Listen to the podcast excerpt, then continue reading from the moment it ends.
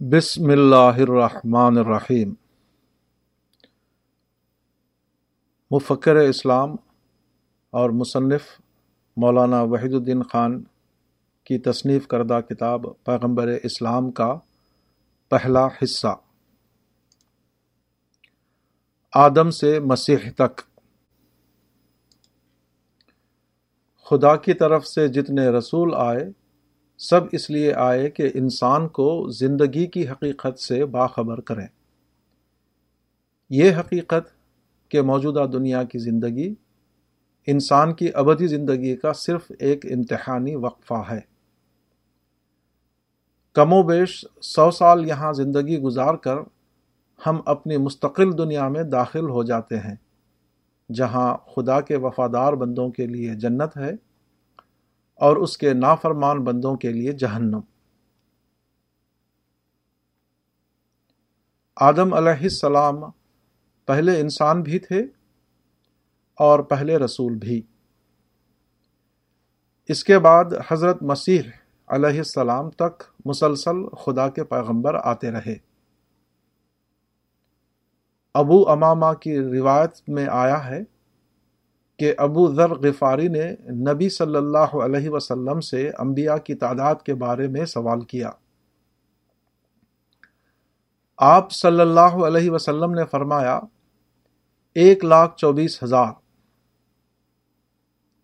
ان میں تین سو پندرہ رسول ہوئے۔ روا احمد و ابن راہیا فی مسند یحما و ابن حبان فی صحیح والحاکم فی المستدرک۔ خدا کے ان نمائندوں نے مختلف قوموں اور آبادیوں کو اس حقیقت سے باخبر کیا اور خدا سے ڈر کر زندگی گزارنے کی تلقین کی۔ مگر انسانوں میں بہت کم ایسے لوگ نکلے جو اپنی آزادی عمل کو خدا کے حوالے کرنے کے لیے تیار ہوں۔ حضرت یاہیا کو کوئی ساتھی نہیں ملا اور وہ قتل کر دیے گئے۔ حضرت لوت نے اپنی قوم کو چھوڑا تو ان کے ساتھ ان کی صرف دو لڑکیاں تھیں۔ حضرت نوح کے ساتھ ان کی کشتی کا قافلہ توریت کے بیان کے مطابق صرف آٹھ افراد پر مشتمل تھا۔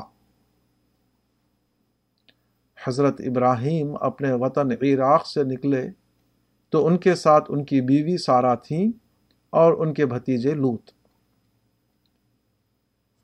بات کو اس قافلے میں ان کے دو بیٹے اسماعیل اور اسحاق شامل ہوئے۔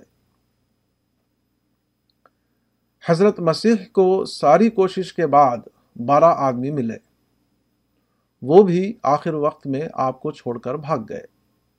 بہوالا متا، چیپٹر چھپن اور آیت چھبیس۔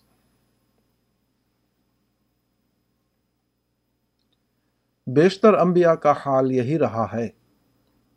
کوئی تنہا رہ گیا؟ کسی کو چند ساتھی ساتھ دینے والے ملے؟ ان چند میں بھی زیادہ تر ان کے اپنے اہل خاندان تھے۔ جن سے رشتے کا تعلق نبی کا ساتھ دینے کے لیے ایک اضافی محرک بن گیا۔ قرآن کی یہ آیت اس پوری تاریخ پر ایک تبصرہ ہے۔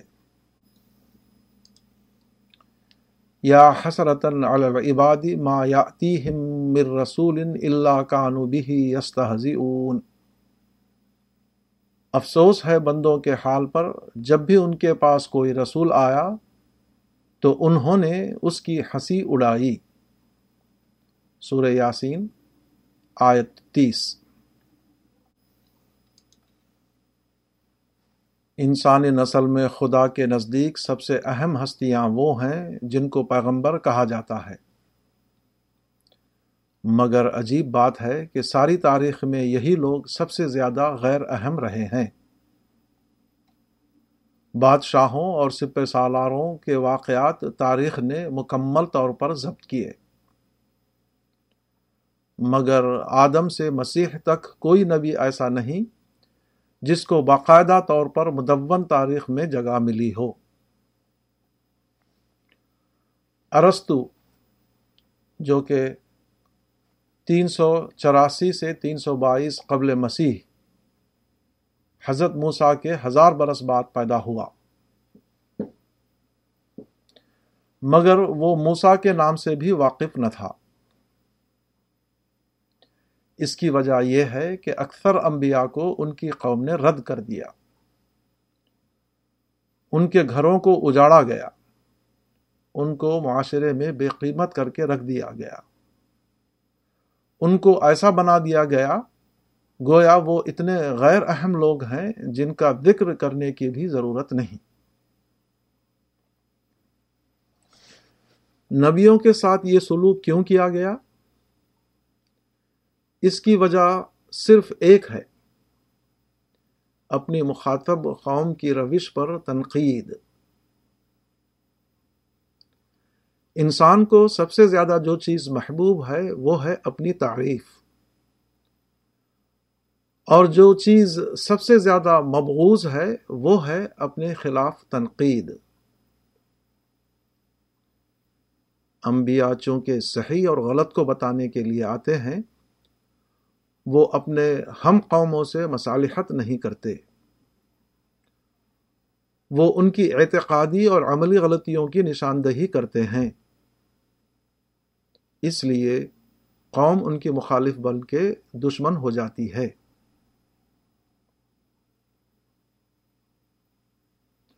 انبیاء اگر لوگوں کی دل پسند تقریریں کرتے تو کبھی ان کو اس صورت حال سے دو چار ہونا نہ پڑتا۔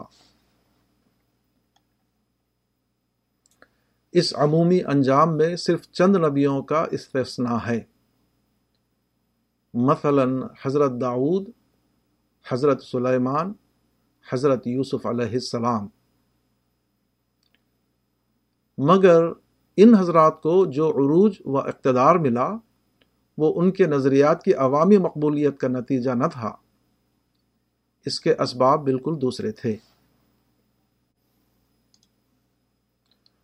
حضرت داؤد اسرائیلی بادشاہ ساؤں کی فوج میں ایک نوجوان سپاہی تھے۔ ان کے زمانے میں اسرائیلیوں اور فلسطینوں میں جنگ ہوئی۔ فلسطینی فوج میں جالوت نام کا ایک دیو ہیکل پہوان تھا، جس سے مقابلہ کرتے ہوئے تمام لوگ ڈرتے تھے۔ بادشاہ نے اعلان کیا کہ جو شخص اس کو قتل کرے گا، میں اپنی لڑکی کی شادی اس سے کر دوں گا۔ حضرت داؤد نے مقابلہ کیا اور اس کو مار ڈالا۔ اس طرح وہ اسرائیلی بادشاہ کے داماد بن گئے۔ اس کے بعد جب ایک جنگ میں بادشاہ اور اس کا ولی عہد دونوں ہلاک ہو گئے، تو تخت حضرت داود کے حصے میں آ گیا۔ حضرت سلیمان آپ کے بیٹے تھے اور ان کو حکومت اپنے باپ سے وراثت میں ملی۔ حضرت یوسف کو تعبیر خواب کا علم دیا گیا۔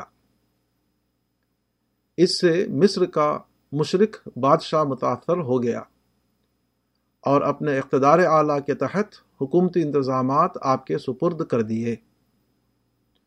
تاہم، بادشاہ اور عام مصری باشندے بدستور اپنے مشرکانہ دین پر قائم رہے۔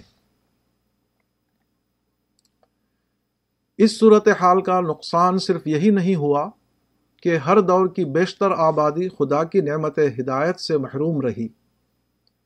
اس سے بڑا نقصان یہ ہوا کہ کوئی پیغمبر خدا کی طرف سے جو کتاب اور پیغامات لے کر آتا تھا، اس کے بعد اس کو محفوظ رکھنے کا سامان نہ ہو سکا۔ کیونکہ پیغمبر کے بعد اس کے طبعین ہی اس کو محفوظ رکھ سکتے تھے۔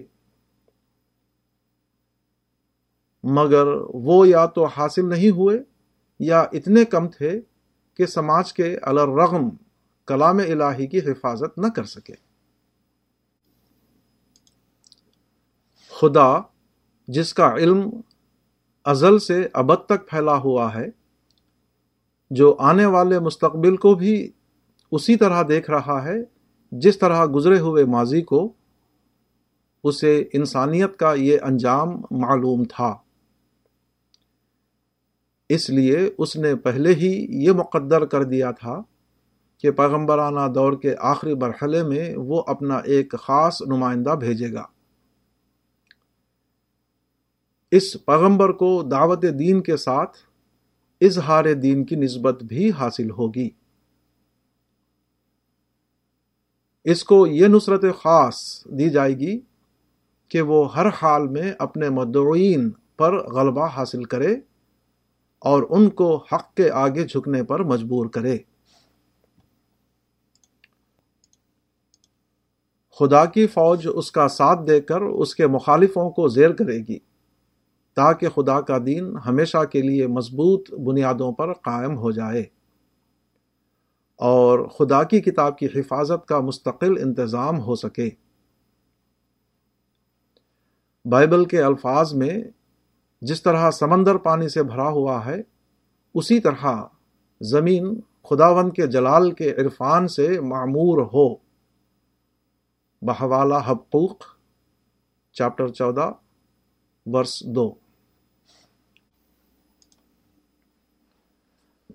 اللہ تعالیٰ نے اپنے اس منصوبے کو بائبل کے شہادت کے مطابق ہزاروں برس پہلے مختلف انبیاء کے ذریعے ظاہر کرنا شروع کر دیا تھا۔ چنانچہ بتا دیا گیا تھا کہ وہ نبی عرب کے صحرائی جغرافیہ سے اٹھے گا۔ وہ بنی اسرائیل کے بقیا گھرانے یعنی ان کے بھائیوں، بنی اسماعیل کی اولاد سے ہوگا۔ وہ حضرت مسیح کے بعد آئے گا۔ اس کے ساتھ ہی خدا کے خریدے ہوئے کہلائیں گے۔ جو قومیں ان سے ٹکرائیں گی، پاش پاش ہو جائیں گی۔ ازلی پہاڑ یعنی ایران و روم، جھک جائیں گے۔ اس کی سلطنت خشکی سے لے کر بحری ممالک تک پھیلی ہوئی ہوگی، وغیرہ۔ موجودہ بائبل، اگرچہ ترجمہ اور الحاقات کے نتیجے میں اصل بائبل سے بہت مختلف ہو چکی ہے۔ تاہم، آج بھی کثیر تعداد میں اس کے اندر ایسے بیانات موجود ہیں جو ایک غیر جانبدار آدمی کے لیے آنے والے آخری نبی کے سوا کسی اور ذات پر صادق نہیں آتے۔ خاص طور پر حضرت مسیح علیہ السلام کی تشریف آوری کا تو مشن ہی یہ تھا کہ وہ دنیا کو، خصوصاً یہود کو، آنے والے نبی سے آخری طور پر آگاہ کر دیں۔ آپ نے جس نئے عہد نامے کی بشارت دی، وہ حقیقتاً اسلام تھا۔ جو یہود کی معذولی کے بعد بنی اسماعیل کے ذریعے باندھا گیا۔ انجیل نئے عہد نامے کی بشارت ہے، نہ کہ خود نیا عہد نامہ حضرت مسیح علیہ السلام نبی آخر الزما سے چھ سو سال قبل تشریف لائے۔ قرآن کی سورہ نمبر اکسٹھ میں ارشاد ہوا ہے کہ حضرت مسیح نے فلسطین کے یہودیوں سے کہا کہ اللہ نے مجھے ایک آنے والے نبی سے پہلے اس کا مبشر بنا کر بھیجا ہے، جو میرے بعد آئے گا اور اس کا نام احمد ہوگا۔ بحوالہ صورت الصف، آیت چھ۔ احمد اور محمد دونوں ہم معنی الفاظ ہیں، جن کے معنی ہیں تعریف کیا ہوا۔